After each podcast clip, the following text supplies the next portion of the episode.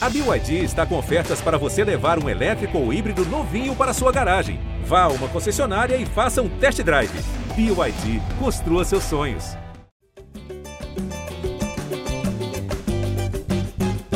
Alô, você ligado no GE. Globo, alô, você ligado no GE Fluminense. Está entrando no ar mais uma edição do podcast da torcida tricolor, edição 253. Eu sou Edgar Marcel de Sá e o Fluminense ganhou de novo no Campeonato Brasileiro, mais uma vitória em casa mais uma vitória no Maracanã, 3 a 0 sobre o Goiás.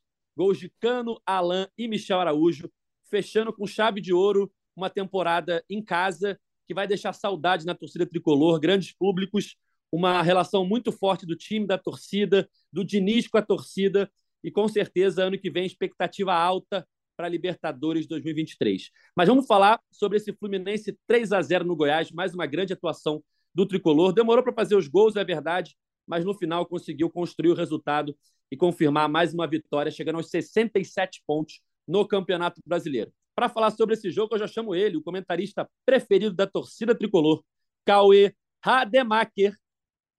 Salve, Edgar, salve galera tricolor. Mais uma ótima atuação do Fluminense nessa reta final. O time voltou a jogar bem de, nesse, nesse último mês aí. É, massacrou o Goiás do começo ao fim.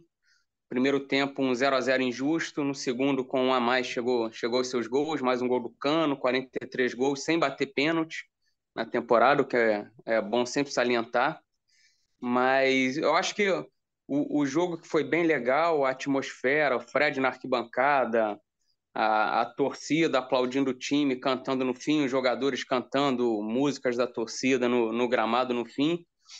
Mas no depois de tudo, na zona mista, eu acho que a entrevista do John Arias, é, não cravando sua permanência, deixando meio no ar se continua, se não continua, deixou o torcedor cabreiro. O torcedor que saiu feliz do Maracanã já foi dormir um pouco preocupado. Quem acordou e só viu de manhã é, acordou preocupado com essas declarações do Arias aí, porque ele é uma peça fundamental. Arias e André são dois jogadores que o Fluminense não pode perder de jeito nenhum para ter sucesso em 2023? Esse é um assunto que está aqui no meu roteiro. Vamos falar sobre isso, sobre a entrevista do Arias, sobre como o Cauê já antecipou. Tivemos Fred na arquibancada, o camisa 9, né? ex-camisa 9, ídolo tricolor, foi de metrô para o Maracanã, acompanhou o primeiro tempo no setor sul, no meio da galera, e no segundo tempo viu a vitória do Fluminense já do camarote do estádio. Continuando nossa escalação, a voz da torcida tricolor, Gabriel Amaral, tudo bem, amigo? Rapaz, tudo bem. Eu confesso que o, o jogo de ontem foi bem legal, um roteiro maneiro, enfim, tudo acontecendo ali, Germancano abrindo caminho, Zalan fazendo gol, e não. É, ele fazer o gol ali eu achei legal. E aí vem aquela cabeça de maluco, né? Porque eu fui até rever, lembra um pouquinho o gol que ele fez em 2010 contra o Atlético Mineiro, no, no Mineirão. 3 a 1 esse jogo, teve gol de Fred, inclusive é, é, Fluminense e Atlético Mineiro lá em 2010. Só que ali o, o, cruzamento veio do lado esquerdo. E aí ele, ele, ele chuta, mas é um chute assim cruzado daquela região ali mesmo da, do, do, do campo e a bola passando entre o goleiro e a trave, enfim. Mas mais do que animar por isso, o Alan me animou pela, pela, pelos piques que deu, né? Chegando para poder jogar. Michel Araújo também entrando é, é, participativo do jogo, de novo, não um furacão. O cara simplesmente precisa de oito minutos no Brasileirão para dar assistência, fazer gol e termina com números bons. Acho que a gente teve algumas, algumas sensações boas ali no Maracanã olhando o nosso banco, que pode ser, já pegando por essa parte ruim aí, né, pelo que o Cauê falou, até do John Ares, até depois dá para fazer um comentário maior ali também de quem, de quem tem visto o, o, o pós-jogo e a cobertura da imprensa ali sobre, sobre essa história do John Ares mas é, é, essa possível saída, o Fluminense tem alguma reposição. Vai precisar, obviamente. O Joares é um dos melhores jogadores da temporada de 2022 no Brasil, mas é, acho que vai ser, vai, vai ser uma, se for sair mesmo, vai ser uma perda irreparável. Mas essa perda irreparável tem um mínimo de reparação hoje no elenco também. É isso. Vamos falar muito sobre vários assuntos. E temos também um convidado especial, campeão do mês de outubro da nossa Liga do Cartola, Emanuel Venturini. Tudo bem? Opa, beleza? Satisfação enorme estar aqui com vocês. Eu acompanho o podcast regularmente e só agradecer mesmo o privilégio de estar aqui também, né? Mérito um pouco próprio por ter conseguido ser o campeão mensal da, lá da Liga do Cartola, que é bem difícil. E, cara, um jogo empolgante, é, até continuando um pouco com o que o Gabriel falou, até vi a análise dele, a atuação do banco, cara, realmente muito boa. E é uma. A gente foi debatendo, né, durante o ano, a torcida debatendo, né, sobre essa questão do banco de reservas do Fluminense, como o Fluminense não tinha um elenco, né, para conseguir brigar com as outras equipes mais fortes. E pelo menos o ano ele termina de forma até positiva para o nosso banco, dando um pouco de resposta. Um passe muito bom do Felipe Melo é, ali para o segundo gol. É, passe que foi para o Michel, né? Aí o Michel cruzou para o Alan, se eu não me engano. E interessante, cara, até peguei um, um dado aqui que o Michel Araújo, o Gabriel falou sobre ele precisar de poucos minutos, né? O Michel Araújo, ele tem sete partidas em 2022, né? Acho que desde que ele retornou ao Fluminense.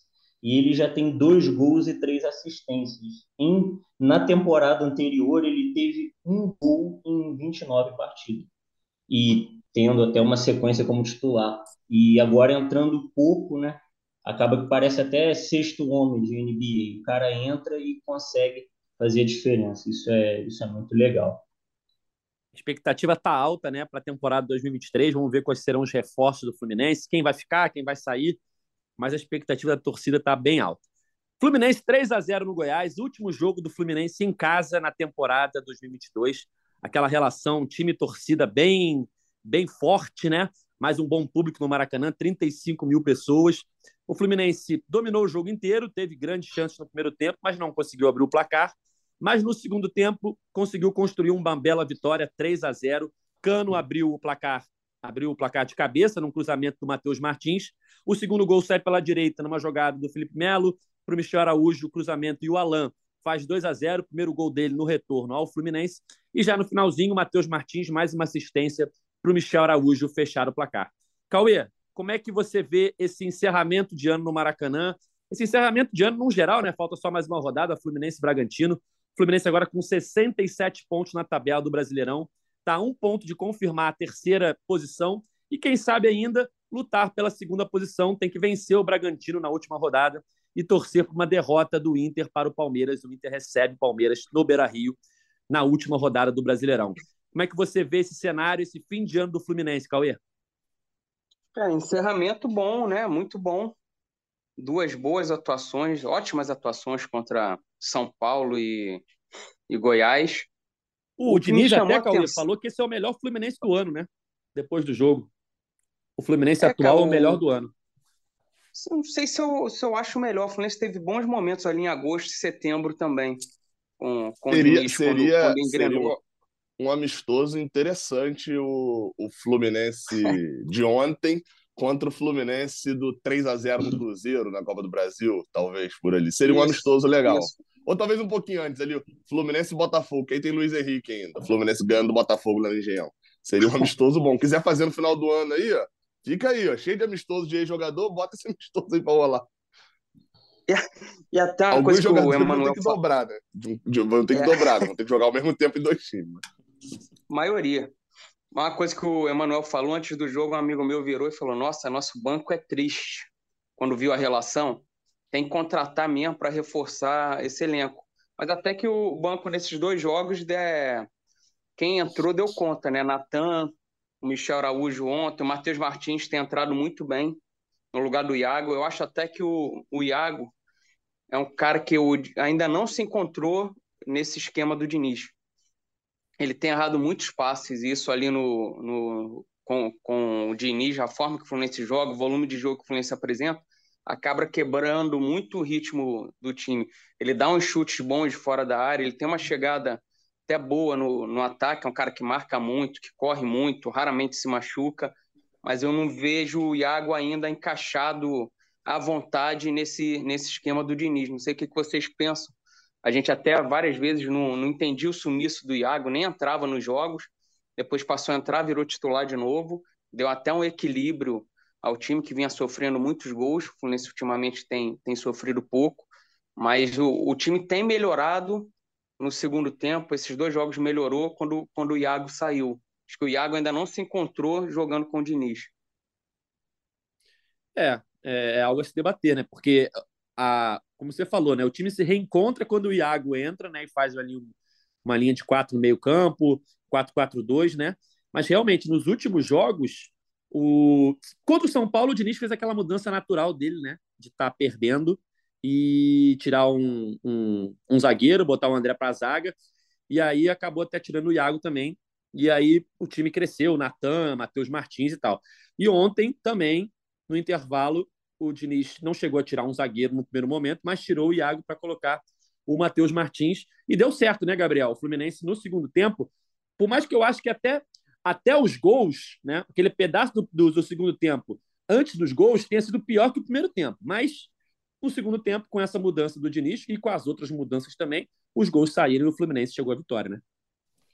Cara, se você reparar, de novo foram três gols em 13 ou 14 minutos.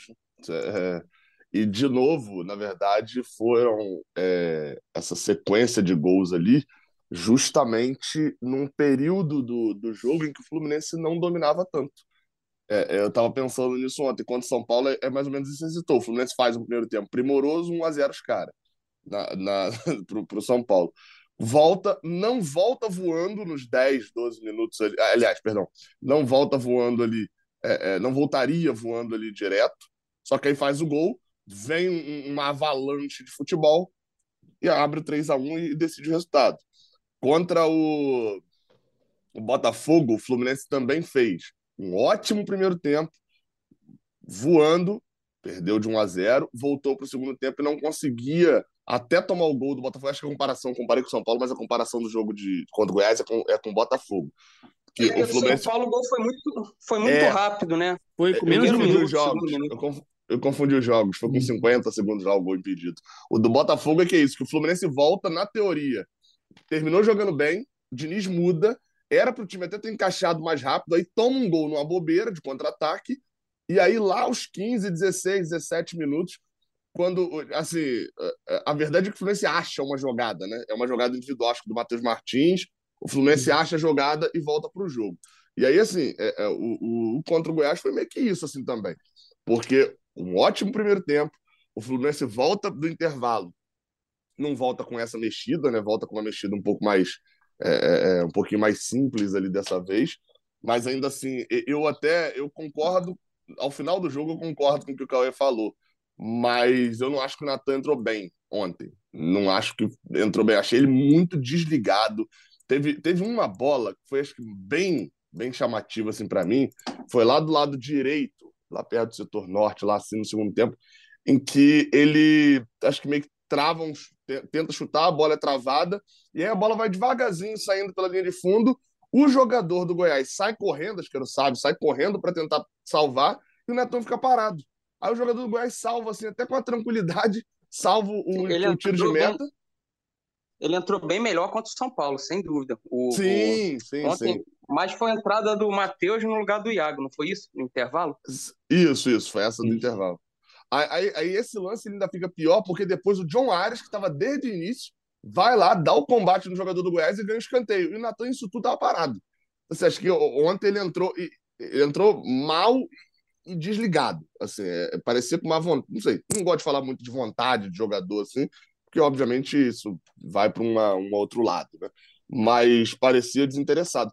E o Matheus Martins que entrou, eu achei que ele entrou muito bem de personalidade, de indo para cima, mas não estava encaixando. Até ali os 15, 20 minutos do, do primeiro do segundo tempo, ele tentava ir para cima da marcação, ou ele tinha, tinha que tocar para trás, ou ele não passava pela marcação do Goiás mas é o que eu venho falando aqui desde o início do ano. O Fluminense tinha dois times no Campeonato Carioca. Isso é suficiente para você ter um time bom no Brasileirão. E o Fluminense tem um time bom no Brasileirão, que o Diniz transformou em ótimo. E o elenco, que talvez fosse mediano para o Brasileirão, o Diniz transformou em bom. O Matheus Martins entrou e foi. A, a, gente vai bater muito no cano, né? Que fez o gol de cabeça, de fato, é, é o quem, quem mudou o jogo mesmo.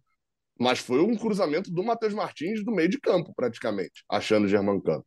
É, é, tem que destacar isso, jogador vindo do banco.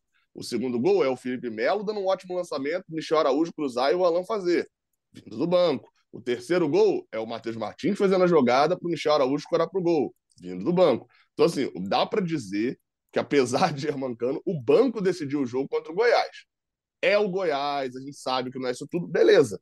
Mas vamos lembrar aí que, sei lá, há um ano atrás a gente estava, há dois anos atrás, enfim, a gente não, tava, não conseguia ganhar alguns times por falta de opção no banco de reservas. O time titular do Fluminense jogou muito melhor do que o Goiás e não fez o gol. E o time reserva, né, entre aspas, né, o time já mais alterado do Fluminense ganhou o jogo. Até interessante, cara, que no primeiro turno a vitória sobre o Goiás ela também parte do banco, né? Porque foi o é gol do, do William Bigode, né? Curiosamente aqui do Goiás. Eu, né, você falou do Matheus Martins, cara, e é até interessante, ele entrou um pouco, tomou algumas decisões erradas, chutando um pouco mal. Aí minha esposa até falou depois que ele deu a segunda assistência, ela, nossa, o Matheus Martins estava errando e tal, aí do nada, aí eu até comentei com ela, falei, quando o cara é bom, eu lembro até do Gabriel falando do Luiz Henrique, que às vezes também fazia partidas assim, tomadas de decisões erradas e tal, e do nada o cara acha um lance porque assim tem uma qualidade diferenciada. Eu fiquei até preocupado, cara, com esse jogo, porque o jogo já estava ali em 30 e poucos minutos, né? E eu, é, para estar tá aqui hoje, eu não tinha escutado o podcast do último vencedor. Aí eu, poxa, vou escutar o podcast do vencedor lá do Cartola para ver como que, que para ter uma ideia, né? E foi depois do jogo contra o Atlético Goianiense, cara, em outubro. Foi o podcast 246. E aí só vinha na minha cabeça, meu Deus do céu, o Fluminense empatando, amanhã eu vou participar do podcast. E o outro vencedor também contra um time goiano. Eu falei, cara, eu não. Mas, graças a Deus, deu tudo certo. Eu nem vi o primeiro gol. Eu levantei, né? Fui, fui na cozinha, aí foi gol. É minha esposa, tá vendo, cara? Foi só você sair que o negócio fluiu. E Fica na cozinha. Importante, meu amigo, eu tava vendo sábado contra São Paulo o jogo. Aí acabou o primeiro tempo, eu saí, né, que eu ia para a igreja, eu não vi o segundo tempo. Quando eu entro no carro, aí eu com meu tio, né, meu tio tricolor, minha esposa, meu pai, eu falei, cara, vocês não vão acreditar. O jogo tá 3 a 1 já tinha tempo de sair, né? Eu falei, o jogo está 3 a 1 com três gols de Germancano, e a gente não viu nenhum dos gols. Cara, Emanuel, tem uma... só um detalhe rapidinho. Tem uma amiga minha que estava no Maracanã sábado e não viu os três gols do Cano, que ela saiu para comprar cerveja. Quando ela voltou, já tinha saído os três gols. Cara, tinha, tinha que voltar e comprar cerveja. Tinha que voltar e comprar cerveja de novo, é isso que eu ia falar. Vou ver mais jogo, não. Fazer a pergunta, fazer a pergunta aqui pro Emanuel. Você que é o craque do Cartola, num Fla-Flu, o que você acha de uma pessoa que escala o Pedro de capitão contra o Fluminense? Você faria isso? Essa pessoa sabe jogar cartola que faz isso? Cara, aí vai um ponto interessante, né? Eu vou até é, fazer um, uma citação aqui do meu sogro. É, até vou enviar. Meu sogro não é muito de ouvir podcast, mas eu vou enviar para ele, para ele escutar. Ele é muito tricolor. E eu tava até meio desanimado de cartola e ele que colocou um gás e tal. E o meu sogro ele me ensinou o seguinte: ele fala, cara, cartoleiro não tem time. Cartoleiro hum, não tem Cauê. time. Complicou para você, hein? Aí... Mas o Pedro capitão contra o Fluminense é plausível? Você botaria o Pedro eu, de capitão? Cara, cuidado, com a sua, cuidado com a sua resposta. Cuidado. Dependendo do momento, cara, eu, eu vou te falar, eu já escalei jogadores contra, contra o Fluminense. Eu, eu não gosto. Cara. Eu não gosto. Eu não Mas gosto, faz parte, né, cara? Eu mas, não gosto. Mas esse Fluminense de 2022 que encanta o Brasil. É, aí, aí é errado. Aí é errado em dois sentidos, né? Você escalar contra o Fluminense. Não é, Gabriel? 2019, Obrigado. Você escalar, você escalar com o Fluminense em 2019, vá lá, você aí já é perdeu a esperança, você já largou. 19. Tá, tá errado, mas tá errado num sentido só. Agora, você, contra o Fluminense em 2022, você tá errado indo e voltando. Tá, tá nos dois sentidos. Eu tenho uma pergunta pro Cauê. Cauê, quem foi Fala. seu capitão na última rodada? Cano. Não foi, não. Não foi, não. Foi, não minta. O Não meu foi. Minta. 66 Foi, pontos. O meu meu foi o Cano, o Ah, não não, o não. O contra, o São Paulo não foi. Agora eu não lembro, mas não foi O o, Cano, não, não. foi. Viu? O lembro. meu foi o Cano, irmão. O Aí, meu não foi. Cara, Tem você tenta me derrubar, mas não consegue, Cauê. Não, é Não só, consegue. é é só ver a classificação do meu time e do Edgar no cartão. É, São 200 pontos de vantagem. É uma coisa ano muito passado ele ficava assim. falando isso também. Aí chegou na última rodada, quem terminou na frente? Eu, eu, Eu- eu vou printar, vou botar no Twitter. Vai cair a casa do, do Edgar. E Aí ele outra ficou falando coisa, assim, ah, Manuel, não. Eu larguei nas últimas rodadas. Não interessa. Mas, ó, Eu, eu só queria destacar que eu, eu escalei o time todo do Fluminense. Deixei escalado o time todo do Fluminense para quando eu esquecesse de, de escalar. não, o, tá lá o time todo o, o Fluminense. Edgar. O eu tô Edgar olhando, fiz altas 2022 tá, pontuações. Tá 200 pontos atrás de mim. Não dá nem pra conversar assim, botar na mesma mesa. É igual o Fluminense querer conversar com Goiás no brasileiro. sabe? Não dá. É outra Olha- prateleira. Eu converso com o Emanuel aqui de Cartola, que é outro nível. Sabe? O, o, o meu Aí, Emanuel, aqui- oi. vai, Gabriel. Mas quantos não, pontos, é- Gabriel, na É rodada? porque, eu, não, porque eu tô surpreso aqui mesmo. Eu, eu- a última vez que eu escalei, acho que foi na 19, rodada 20, por aí. Dezo- De lá pra cá, 18. Eu fiz 65 pontos, fiz 53, fiz 76 pontos, fiz 94 pontos. Não, e nessa agora. Nessa Nessa, agora, eu, ah, essa agora é a 37, né? Já É, fechou? Não, não o- fechou ainda, né? Não fechou Eu- ainda porque tem Mas o jogo Fluminense hoje. fechou, pô. Eu tô na É, Liga do então, Raiz mas- Tricolor. É porque tem um ou outro jogador que tá, é porque foi substituindo, né? Mas eu tô com 64,4 pontos. Eu tô na Liga É. do Raiz Tricolor. Inclusive, eu sou o primeiro. Pouca Olha diferença. aí, ó. o E é- é aí, mesmo, né, pô. Eu procurei. Gabriel tem que convidar pra live, pô. eu procurei, eu procurei o Gabriel lá, né? Eu pô, vou achar o tipo do Gabriel. Aí o Gabriel, ele não escala. Aí eu até verifiquei, cara, desde a 18ª rodada. 18 E voando, tá? E voando. Melhor do que Só se estivesse escalando. O capitão dele é o Cano, cara. Então, assim, o Cano faz gol quase todo Ô, Mas, ó, sobre Emanuel, a questão do só- só- cartoleiro, diga, Não, duas perguntas só, mais pra você. diga. Everaldo ou Matheus Alessandro? Boa! Pra vestir a camisa do, pra, no Fluminense, quem foi melhor, Everaldo ou Matheus Alessandro? Cara, eu vou ser sincero, eu lembro muito pouco do, do Matheus Alessandro, cara. Que Óbvio. é uma um ponto positivo clássico. pro Matheus. É um ponto É. positivo pro É. Matheus. Isso. Quanto mais você clássico. lembra, Porque eu até fazer uma, uma citação aqui pro próprio Gabriel, cara. Era uma época que eu tava bem desanimado assim com futebol. E através do acompanhando o canal do Gabriel e tal, e posteriormente outros canais, né, de Fluminense, é que eu fui voltando à chegada do Ganso, cara, em 2019. Eu sempre fui muito fã do Ganso, então quando ele chegou também me deu um ânimo de voltar a acompanhar. Então assim, o Matheus Alessandro, cara, eu lembro muito pouco dele. O Everaldo, cara, até que ele tinha um. Fazia alguma coisa, ele partia para cima, até tá jogando bem no América, mas a forma que ele saiu para ir pro Corinthians, cara, foi, foi bem, bem sacana mesmo.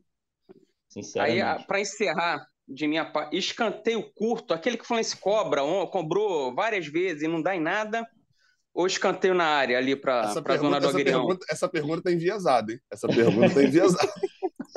Cara, de- depende, se for uma jogada bem ensaiada. O Emanuel não me ajudou hoje, hein, Edgar? Segue o programa aí. O Emanuel não, não ajudou em nenhuma. Ah, se for uma jogada, não, se for uma jogada bem ensaiada, eu, eu no- quando eu jogo FIFA, por exemplo, às vezes eu até fico chateado comigo mesmo, porque eu só gosto de escanteio curto. Mas quando é uma jogada bem Deve ensaiada, jogar mal. até- é até vale, cara, mas assim, realmente se você torna isso repetitivo, o adversário ele já espera, a bola aérea não. Quantos gols de cabeça aí o Manuel não faz e tal que que ajudaram, que salvaram também. É só para Terminou melhor, terminou melhor. Boa. Aqui, só para fazer um adendo à questão do, do Cartola, né, que eu falei sobre o cartoleiro não ter time e tal, e que eu não gosto de escalar contra o Fluminense, mas uma coisa também que às vezes eu faço, cara, por exemplo, no Fla-Flu, e eu analiso que, cara, um Fla-Flu normalmente tem gols. Cara, eu escalo um, um atacante do Flamengo e um atacante do Fluminense, cara. É uma coisa que eu também, de vez em quando, faço, porque dependendo do jogo, mano, isso pode dar certo. É. Então, eu provavelmente no Fla-Flu, cara, eu tava ou com o Pedro ou com o Gabriel, mas também com, com o Germancano. Viu, Cauê? Aprende com os grandes. Vamos embora, continuando aqui. Vamos voltar ao assunto campo e bola. É... Ontem, depois do jogo, a gente estava falando aqui sobre banco de reservas, né? Michel Araújo entrou bem. Alexander ontem, mais uma vez, já, na minha opinião, já ganhou o troféu de melhor lateral esquerdo do ano, tá? Com 45 minutos contra o São Paulo e 90 contra o Goiás. Simplesmente por saber jogar bola. Ponto. Todo, é... Todos os outros, todos os outros, assim, é, terminaram ali com menos 3 pontos, menos 7 é pontos, menos 15. É o Alexander, 2. É isso, tá positivo. Não, fez uma boa partida, honesta ali, porra. É, então, bem, da, bem da temporada, isso dá um, dois pontos, né? Tipo, é o Giamangano tem 70 pontos, ele tem dois é campeão. É isso. Aí tivemos Alexander, Alan, começando a dar ali uma esperança de ano que vem ser uma boa peça. Michel Araújo, mais uma vez aí, como o Emanuel falou, com números muito bons na temporada. Mas, ao mesmo tempo, o Matheus Martins, que mais uma vez entrou bem, é uma carta praticamente fora do baralho, né? Depois do jogo, o Matheus postou o gol, o cruzamento dele para o Cano nas redes sociais e o Cano retuitou, né? Repostou no Instagram, escrevendo: Vou sentir sua falta, craque. Enfim, praticamente cravando a saída do, do Matheus, né? Hã? Ah, tá. Achei que, achei que, Cheguei a, não, eu tô torcendo para que seja a saída do Matheus Martins, né? Porque, não, do Matheus Martins. Né? A minha preocupação é maior é essa. Se for, imagina o Cano que vai sair tá sentindo não. saudade já. Não, Aí é não, é que não. bate o cagaço. A gente sabe que o Matheus vai sair, mas o Cano praticamente já é. cravou, né? Então, Sim, não, é... ao mesmo tempo que a gente precisa se reforçar, a gente vai perder algumas peças, o Fluminense, né, no caso, vai perder algumas peças, e o Matheus é uma delas, e tem a questão do Arias, né? Eu queria entrar nesse assunto, como o Cauê falou, depois do jogo, perguntado sobre o ano de 2023, o Arias falou: ainda é cedo para dizer se eu vou ficar ou se eu vou sair. E a gente pode analisar isso de duas formas: como está tendo alguma coisa e alguma negociação que a gente não sabe, ou só o Arias jogando ali para tentar uma renovação, melhora no contrato, que também faz parte. Ele é um dos principais jogadores do Fluminense na temporada e eu acho até justo uma valorização dele mas mais preocupou vocês do que ficou por esse lado aí de talvez ser uma, um verde dele para uma renovação, Gabriel? É, eu, eu assim, até eu ia, eu, eu, ia comentar sobre isso porque tem um detalhe aí, a gente cobrindo lá no Maracanã, na, na no sábado, após o jogo contra o São Paulo, o, a assessoria do Fluminense passou lá na zona mista e falou: ó, é, na quarta-feira já está garantido que vai falar aqui com vocês, com a imprensa, o John Arias, porque ele, senão ele vai terminar o ano sem falar com vocês. Eu não sei se o John Arias deu alguma coletiva, deu alguma entrevista em algum momento, mas eu não lembro dele falando. Talvez uma ou outra vez ali para transmissão, né? Na, na saída é, de jogo. Eu fiz uma especial com ele, mas eu também não lembro uma matéria especial é. com o Globo Esporte, do bom momento dele, mas eu também não lembro de coletiva dele. É, entrevista assim, geral dele, não, não rolou uma ou outra, assim, igual você falou, mas é um, não rolou, e aí beleza. Poucas palavras. É, mas então... saída de campo ele falou.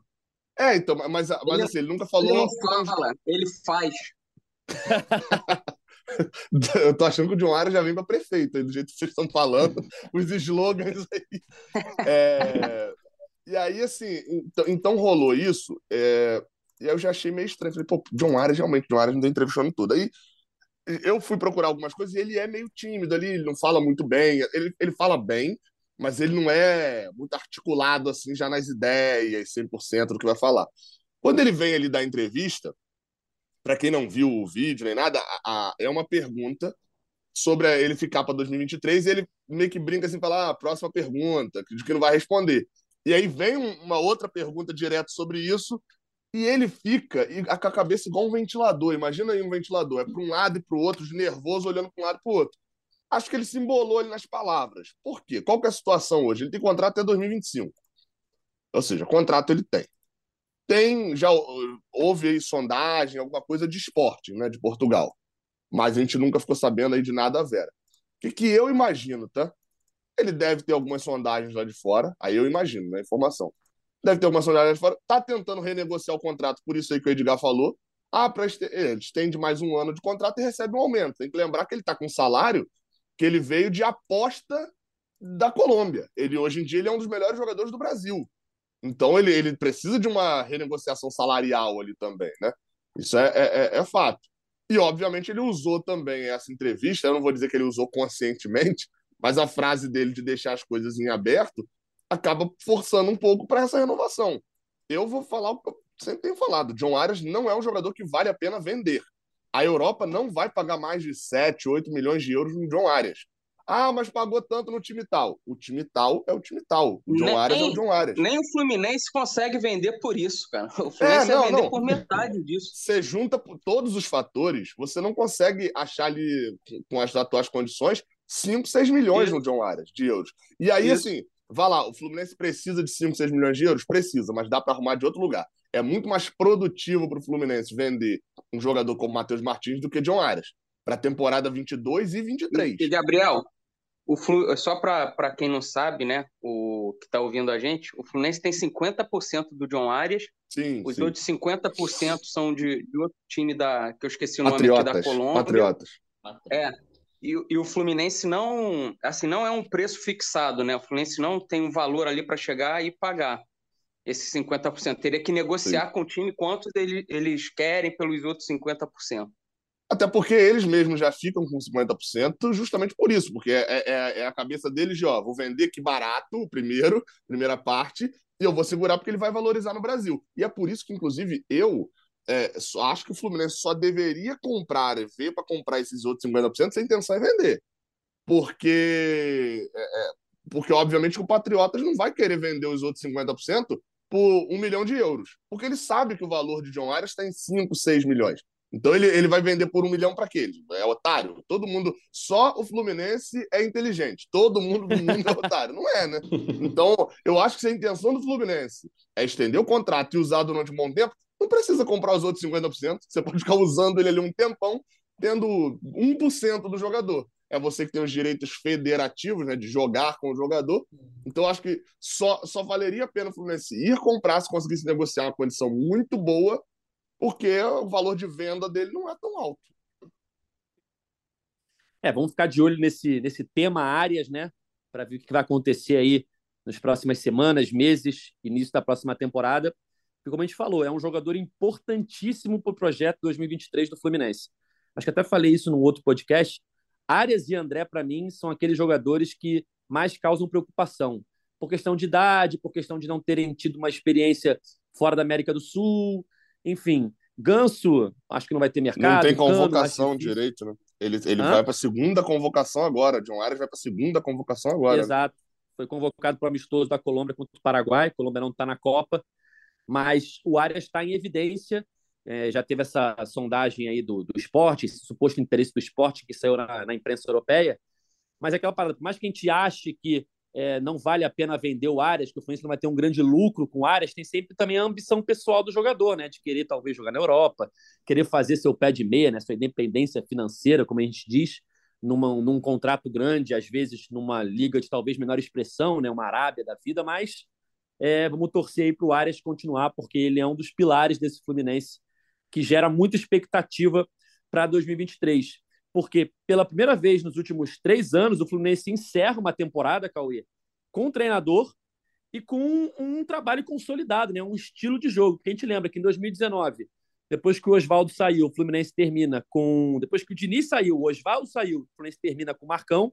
Em 2020, depois da ida do Odair para fora do país, e não foi demitido, né? Mas acabou pedindo demissão por conta de uma proposta. O Fluminense termina o ano com o Marcão. Em 2021, o Fluminense termina o ano com o Marcão novamente depois da demissão do Roger Machado, após a eliminação na Libertadores. E esse ano, diferentemente dessas últimas temporadas, o Fluminense termina o ano com o Diniz, que vai ser o treinador, acredito eu, né, para o ano que vem. É questão de é, detalhe, eu acho, para essa renovação de contrato. E com um trabalho consolidado, né? A gente vê um Fluminense, um estilo de jogar, e agora tendo tempo para contratar e para treinar o time, pensando em voos mais altos para 2023, né? Sim, o meu medo é sempre, sempre são as contratações do Fluminense. Sempre quem o Fluminense vai trazer, porque eu acho que o Fluminense erra demais, demais, demais em, em contratação. É, então, meu medo é sempre esse, porque o Gabriel até falou é, um pouco antes. O Fluminense no Carioca tinha dois times para no Brasileiro ter um. Mas só que o, o time do Fluminense no Brasileiro é sempre mais fraco que no Carioca que o Fluminense sempre tem que vender. Esse ano perdeu o Luiz Henrique, que era um dos principais jogadores, perdeu o Nonato, e quem veio, o Marrone, nem, no, nem banco tem pego. E o Michel Araújo entrando muito pouco, o Alan muito menos ainda, sabe? Então foi um time mais enfraquecido. O meu ô, medo ô, sempre é quem. Oi. Não, pode, pode concluir, pode concluir.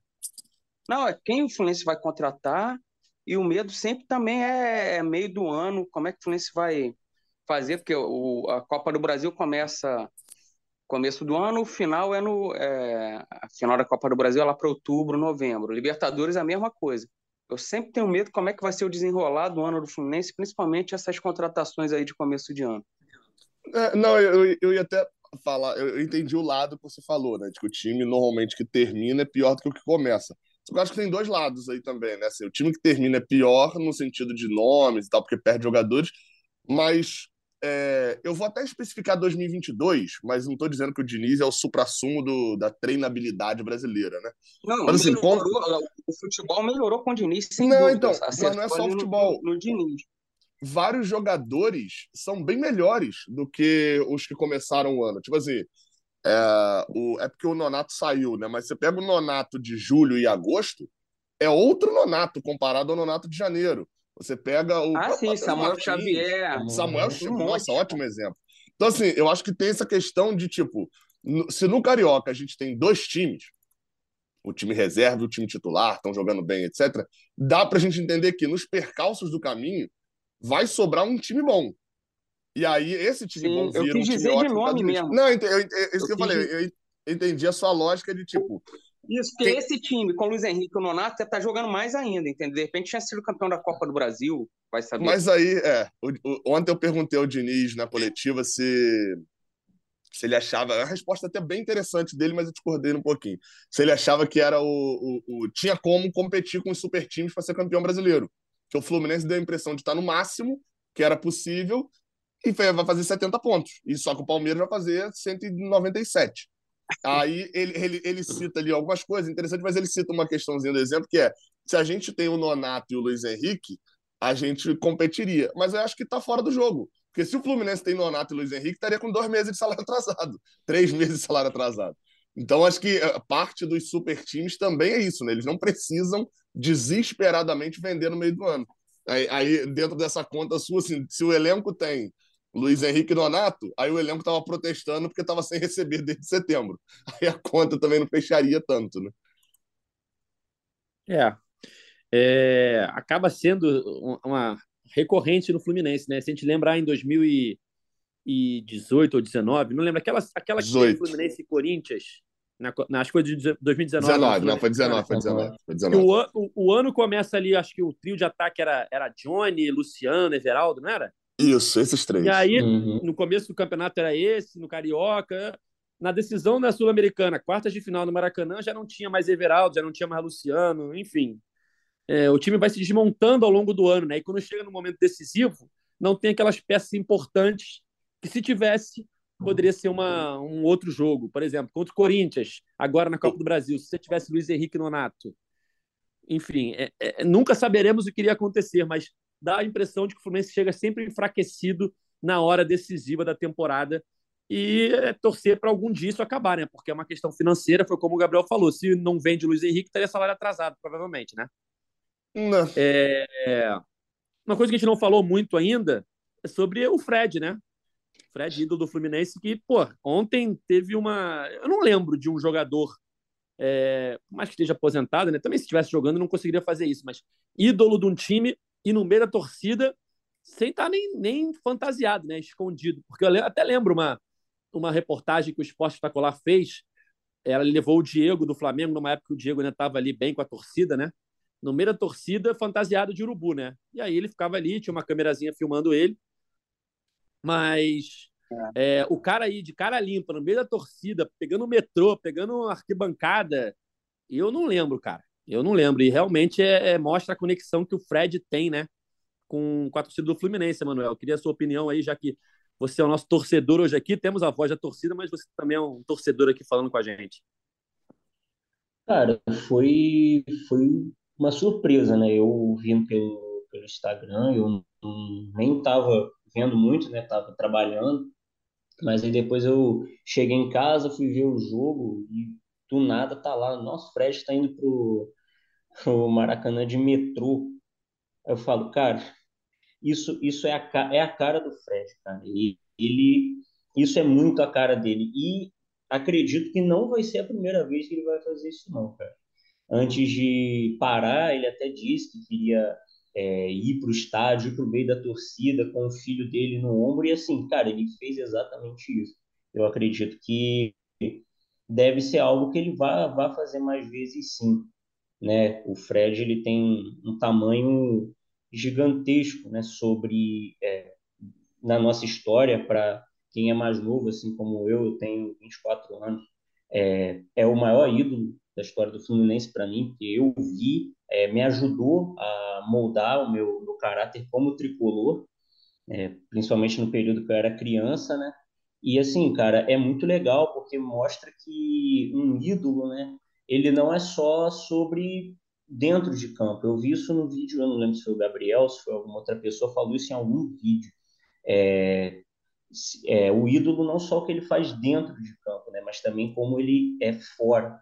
E a figura do Fred, para nós, cara, o que ele faz fora de campo pela instituição e o amor que ele demonstra pela instituição, cara, assim, não, não tem preço, cara, não tem preço. Eu até respondi um story dele lá, que provavelmente ele não vai responder. Se você estiver escutando aqui, Fred, pô, me responde lá, cara, na moral. Dá essa moral aí, mano. Eu até mandei que ele, a, a, o Fluminense postou, né, a foto, aí ele repostou no story dele, aí ele dentro do metrô, e do lado dele um cara, assim, muito parecido com um menino, mano. Aí eu mandei assim, aí eu falei alguma coisa assim, respondendo, né, falei, pô, você muito bem acompanhado pelo Nino, e eu não tinha visto que ele foi pro jogo com a camisa do Nino, e ele voltou e foi embora para casa de carona com o Nino, cara. Então, assim, até zoei lá, tipo, foi companhia com o Nino, entre aspas, né? Que era um cara muito parecido com ele. Depois vocês olharem lá a foto, vocês vão ver. E foi embora com o Nino também. E essa questão do relacionamento dele com, com os jogadores do elenco, pô, emocionante aquela hora do Cano comemorando, pô, ele retribuindo, cara, isso, isso não tem preço. Eu moro, eu moro aqui no interior, né, cara? Eu moro aqui em Macaé. E por mais que até seja, de certa forma, perto né, da, da capital, mas não tanto para eu conseguir estar em muitos jogos, né, cara? E eu fiz questão de estar no jogo de despedida do Fred. Eu fiquei assim, eu fui uma das últimas pessoas a ir embora do estádio. A segurança teve que ir lá no meu setor, eu estava na norte, e me chamar para sair, porque eles queriam começar a fechar o estádio. Porque, assim, cara, ele, ele é enorme a história dele, assim, para o que ele representa para nós, cara, não tem preço. Eu tinha acabado de casar e eu falei para minha esposa, falei, ó, a gente vai se programar porque eu quero ir no jogo de despedida do Fred. E aí minha esposa virou sócia torcedora para a gente conseguir ir, porque só sócio que conseguiu que conseguiu ir. E cara, aquilo que, que ele representa, né? Ele ganhou títulos importantes, mas nem ganhou tantos assim. Mas, cara, a figura dele, a, o que ele faz, né? A sensação que você sente ali no estádio, tendo ele ali por perto, cara, não, não tem preço, não. É, foi, foi sensacional, né? É, eu até já tinha, pegando como exemplo essa matéria que eu falei que o Esporte Espetacular fez do, do Diego no meio da torcida do Flamengo há alguns anos, eu já tinha com, conversado com a assessoria do Fred sobre fazer essa matéria também com o Fred, né? A gente fantasiava ele, botava ele lá no meio da torcida do Fluminense. Mas ele está tá aposentado agora, né? Curtindo esse início de aposentadoria, na praia, se divertindo, então ainda não tinha não tínhamos conseguido botar essa ideia em prática. Mas ele já tinha dito algumas vezes em entrevistas que eu gostaria de um dia ir no setor sul, no meio da torcida com seu filho, com a galera e tal. E aí ontem eu já estava no Maracanã, tá? E aí é, não tinha visto ele postando a questão do, dos stories, do metrô e tal. E aí eu recebi uma mensagem do, do Bruno Cortes, nosso repórter da TV Globo, que estava ontem no Maracanã para fazer a, a matéria para o Globo Esporte sobre o jogo, né? Ele falou: Ed, tá sabendo que o Fred está vindo de metrô para o setor sul? Falei, Bruno, não vi, vou dar uma olhada. E aí eu vi no, no stories dele.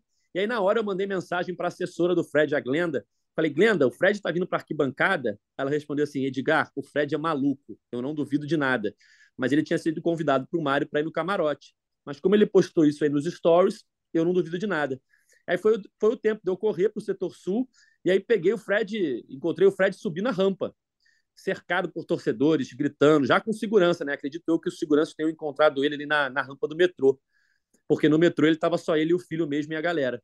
E aí eu consegui filmar a, a subida dele, né? Essas imagens até já passaram na Globo, é, vão passar hoje no Globo Esporte também. E aí o Bruno Cortes encontrou com ele já na arquibancada e ficou lá do lado dele durante o primeiro tempo inteiro, né? Porque o Fred viu o primeiro tempo no meio da galera e no segundo tempo que ele foi lá pro, pro camarote e viu a vitória do Fluminense. Mas estamos gravando aqui segunda-feira, é, meio-dia. Não sei que horas você vai ouvir esse podcast, mas entra lá na Globoplay e veja a reportagem especial do Globo Esporte sobre Fluminense e Goiás, porque vão ter as imagens lá do Fred no meio da galera assistindo a partida do Fluminense. Cauê, é, reta final do nosso podcast, não tem como não falar do Cano, né? Mais uma vez, mais recordes quebrados. Cano ontem ele chegou aos 42, 43 gols na temporada, perdão. Se igualou a Neymar, que em 2012 fez 43, e Gabigol, que em 2019 também fez 43 nesse ranking de artilheiro do ano, né? O que o Globo Esporte tem acompanha desde 2008. Nos últimos, nesses últimos anos aí, só Gabigol, Neymar e Cano conseguiram fazer 43, 43 gols numa mesma temporada. E o Cano tem mais um jogo aí para aumentar esse recorde. E ontem também o Cano chegou a 25 gols no Brasileirão e se tornou, né, igualou o Gabigol como o maior artilheiro dos pontos corridos com 20 clubes, né? Desde 2005, nesse formato de 38 jogos, só o Gabigol em 2019 e o Cano em 2022 fizeram 25 gols no Campeonato Brasileiro, Cauê. Imagina se batesse pênalti, né? Quantos gols o, o Cano? O Cano teria aí quase 50 gols no ano. É. Tudo bem que é, um, ou, é uma ou, falha. Ou, dele, né? ou, então ele teria quase sete pênaltis perdidos. Né? A gente nunca sabe.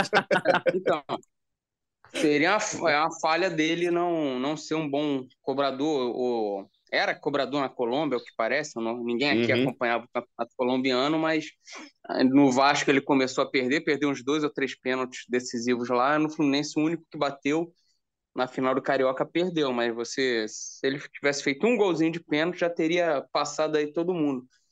Mas ainda tem esse jogo, e assim, mais importante até, tão, tão importante quanto isso, ele entrando em campo contra o Bragantino, ele vai ter disputado todas as partidas do Campeonato Brasileiro. De jogador de linha, eu só lembro do Conca no Fluminense, e o Conca já era um caso raro em 2010, eu acho que foi o único, o primeiro jogador de linha a disputar todos os jogos do, do brasileiro. É, eu não sei quantos jogadores de linha conseguiram esse feito, mas são poucos. E o Cano não machuca, não machucou no ano. O único jogo que ele ficou fora no ano inteiro foi aquele contra o Boa Vista, em Bacaxá, em que o Abel não levou ninguém. O Fluminense já era campeão da Taça Guanabara. Tinha jogo contra o Olímpia pela Libertadores, então não foi ninguém. Foi aquele único jogo do Matheus Ferraz no ano, aquele jogo ali foi um 0 a 0 gostoso em Bacaxá. Então, o Cano, assim, de 34 anos, fazendo gol adoidado e, e disputando todas as partidas. É isso. Estamos chegando so, aqui é, reta é... final. Fala, Gabriel.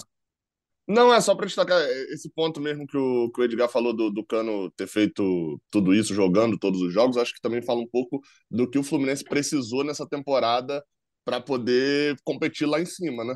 não é só os reforços é, de outras temporadas, enfim, o Cano fazer isso, mas é, é, tecnicamente os reforços, alguns jogadores terem dado muito certo, estarem na temporada da vida, é a temporada da vida do Germancano, é a temporada da vida do John Arias, é a temporada da vida do André, é a temporada da vida do Samuel Xavier, em proporção principalmente.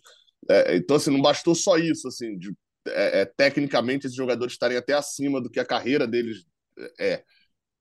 Fisicamente também. É, os, você vê o drama que é o torcedor do Fluminense até hoje lembra do, do jogo que André perdeu por terceiro cartão amarelo contra o Corinthians. A gente não tem reclamações do tipo perdemos fulano machucado naquele determinado jogo.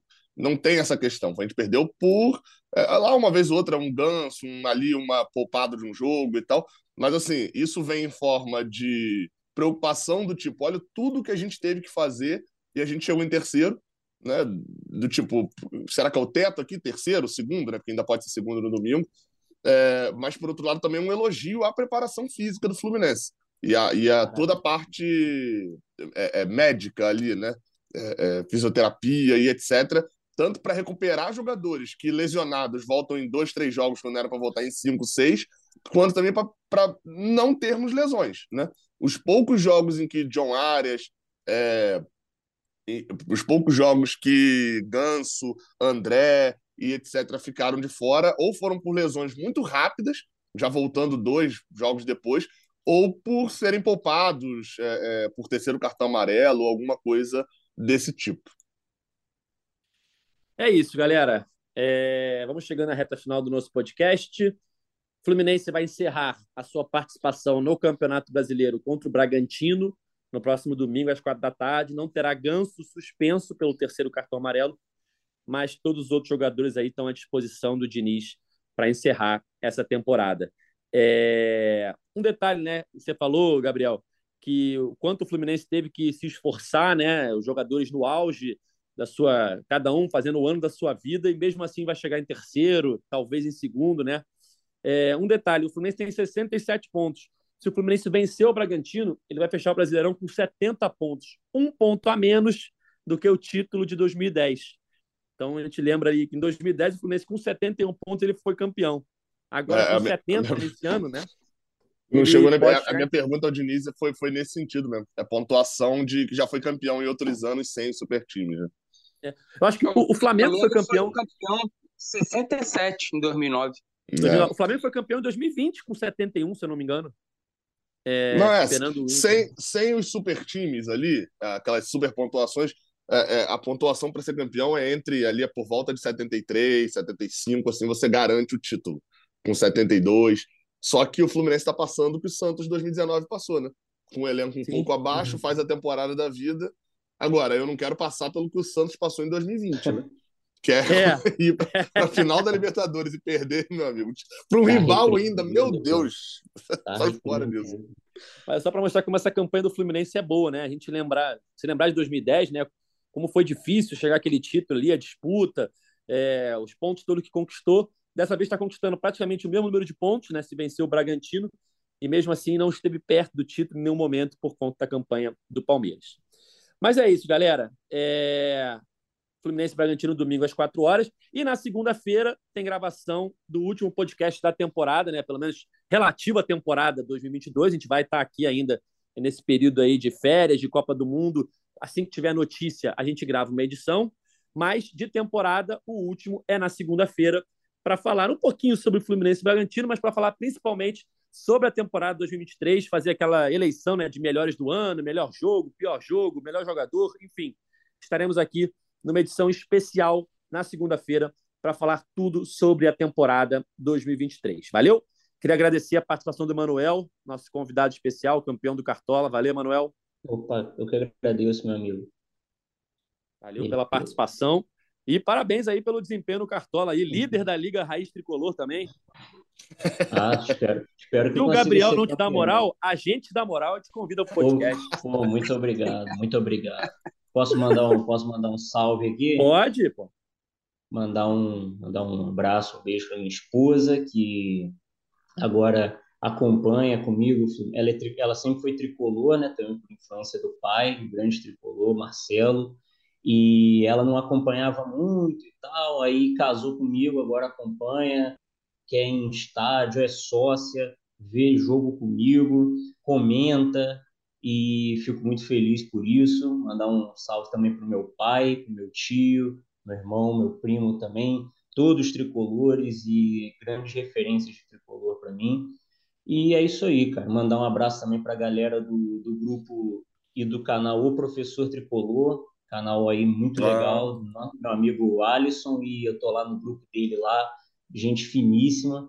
E é isso, cara. Agradecer também ao Gabriel, é, ao André, Thiago, Hora do Flu, é, também por serem referências né, e canais que me ajudaram a voltar a reacender um pouco esse sentimento, né, esse amor pelo Fluminense, que até uns anos atrás, infelizmente, estava um pouco complicado, porque era uma situação muito difícil do nosso clube, né? Mas agora, graças a Deus, né, as coisas foram melhorando, né? Passamos por momentos difíceis ainda, mas é, uma temporada como essa nos faz ter expectativa de que o futuro do, do, nosso clube, que a gente tanto ama, é melhor e mais vencedor. É isso aí, obrigado, gente. Um abraço. Boa. Cauê, o cara fez a média com a galera e principalmente com a patroa e com o sogrão, né? Já garantiu aquele almoço de domingo feliz, né, Cauê? Parecia Adilson Rodrigues Maguila, mandando um abraço, um salve. Os principais é para a patroa e para o sogrão, amigo. Esse Sim, que importa. Garantiu ali, garantiu a macarronada de domingo. e... para ver Fluminense Bragantino, né? É, lógico. E vocês não perguntaram, e vocês não devem estar prontos para esse assunto. Eu ia perguntar me despedir. Agora. É. Esse Fluminense Bragantino é, é importantíssimo para a história Olha, do Fluminense. Eu, eu, eu, isso que eu ia falar isso. Eu tenho é, argumentos para tornar esse jogo bom, tá? Só para deixar claro. Pô, mas, assim, porque quanto. Qual é? Se o Fluminense fosse segundo colocado, ou garantir essa terceira colocação, bate a, a meta prevista de premiação, já que o Fluminense foi um fiasco na, no, na Libertadores e na Sul-Americana ganha uma grana boa. Eu esqueci agora os valores, são uns 20 e tantos milhões de reais, se eu não me engano. Não, é mais. E... É, é, é quase 30, é mais de 30, o na verdade. líder ganha 40, eu acho. É. Aí, ó. Achei que eram uns 25, assim. São 42 milhões, 42 milhões e 700 mil reais para o vice e 40 milhões e 500 mil reais para o terceiro. Basicamente dá um é milhão, e, um milhão e 200 Olha, mil reais a mais. É. Porra, então, vocês têm dúvida de que esse é o jogo mais importante da história do Fluminense? Eu achei até que era menos, porque já é a garantia de começar o ano jogando um carioca que é deficitário, que os times não estão recebendo quase dinheiro nenhum, mas com salário em dia, casa arrumada, podendo investir, atrair jogadores para a disputa da fase de grupos da Libertadores, que começa só em abril, se eu não me engano. Isso. Então, cara, esse jogo, o... não vamos ter o Ganso, que tomou o terceiro amarelo, mas aí é, o resto é força máxima, tem que segurar pelo menos um empate para garantir o terceiro lugar, mas é ganhar, consagrar o cano e vai que o Palmeiras apronta para cima do Inter lá no, no Beira Rio. Vice-líder, não é título, não é nada, é, é dinheiro no bolso. Nós que viramos o primo pobre no Rio de Janeiro, não temos um investimento de milhões do Flamengo e nem viramos SAF, como Vasco e Botafogo. É, essas são nossas armas e é com elas que iremos lutar e, alcançar, e alcançaremos a glória eterna em 2023. Perfeito, que discurso. Até me emocionei aqui. É, Gabriel, um abraço. É, um abraço, só para justificar o que eu falei, o jogo ele não é o mais importante da nossa história, mas é o mais importante da história do Red Bull Bragantino, né? Eles estão. É, é, eles precisam se o Coritiba, que vai jogar contra o, Goiá, contra o Cuiabá, fora de casa, ganhar o jogo, e o Cuiabá já provavelmente escapando do rebaixamento, se o Coritiba ganhar o jogo, o Bragantino precisa ganhar o jogo para não ficar de fora até da Sul-Americana. Acabaram de tomar seis do Fortaleza. Então, o clima. 6 a 0 foi feio demais. O clima tá legal é, lá. O clima tá, olha, mas tá show. O, o, time com o investimento que tem, com as compras que fez, ficar de fora até da Sul-Americana vai ser assim, uma felicidade extrema. Então o Fluminense sabe o que vai encontrar por lá. E pra gente vale. Acho que não só isso que o falou, de terminar e tal, mas é terminar invicto, né? É aquela sequência de invencibilidade, é aquela tranquilidade para quem vem do banco entrando bem. Então, acho que isso é, é importante. Estarei lá em Bragança Paulista, inclusive, para poder cobrir esse, esse last dance do Fluminense no ano. Valeu, valeu, valeu, Emanuel. Obrigado aí, parabéns valeu, aí pelo, pela, pelo, pela Liga do Cartola. Ano que vem, se eu escalar o cano de, de capitão de novo, talvez eu consiga disputar. tá certo, abração. É isso, galera. Chega no fim de mais uma edição do podcast Chefe Fluminense. Nosso, nosso podcast está nas principais plataformas de áudio. É só procurar por GE Fluminense ou então no seu navegador ge.globo barra Fluminense. Temos um encontro marcado na próxima segunda-feira. Como eu já avisei, um podcast especial dos melhores da temporada para analisar um pouquinho de Fluminense Bragantino mas para analisar principalmente o ano de 2023 do Fluminense. Valeu? Nosso podcast tem a edição de Denise Bonfim, a coordenação de Rafael Barros e a gerência de André Amaral. Valeu, galera. Até a próxima. Tchau! O Austin para a bola, o Austin de pé direito!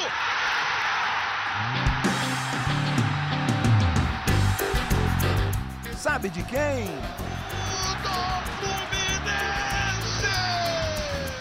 inclusão do tricolor das Laranjeiras. É o GE Fluminense.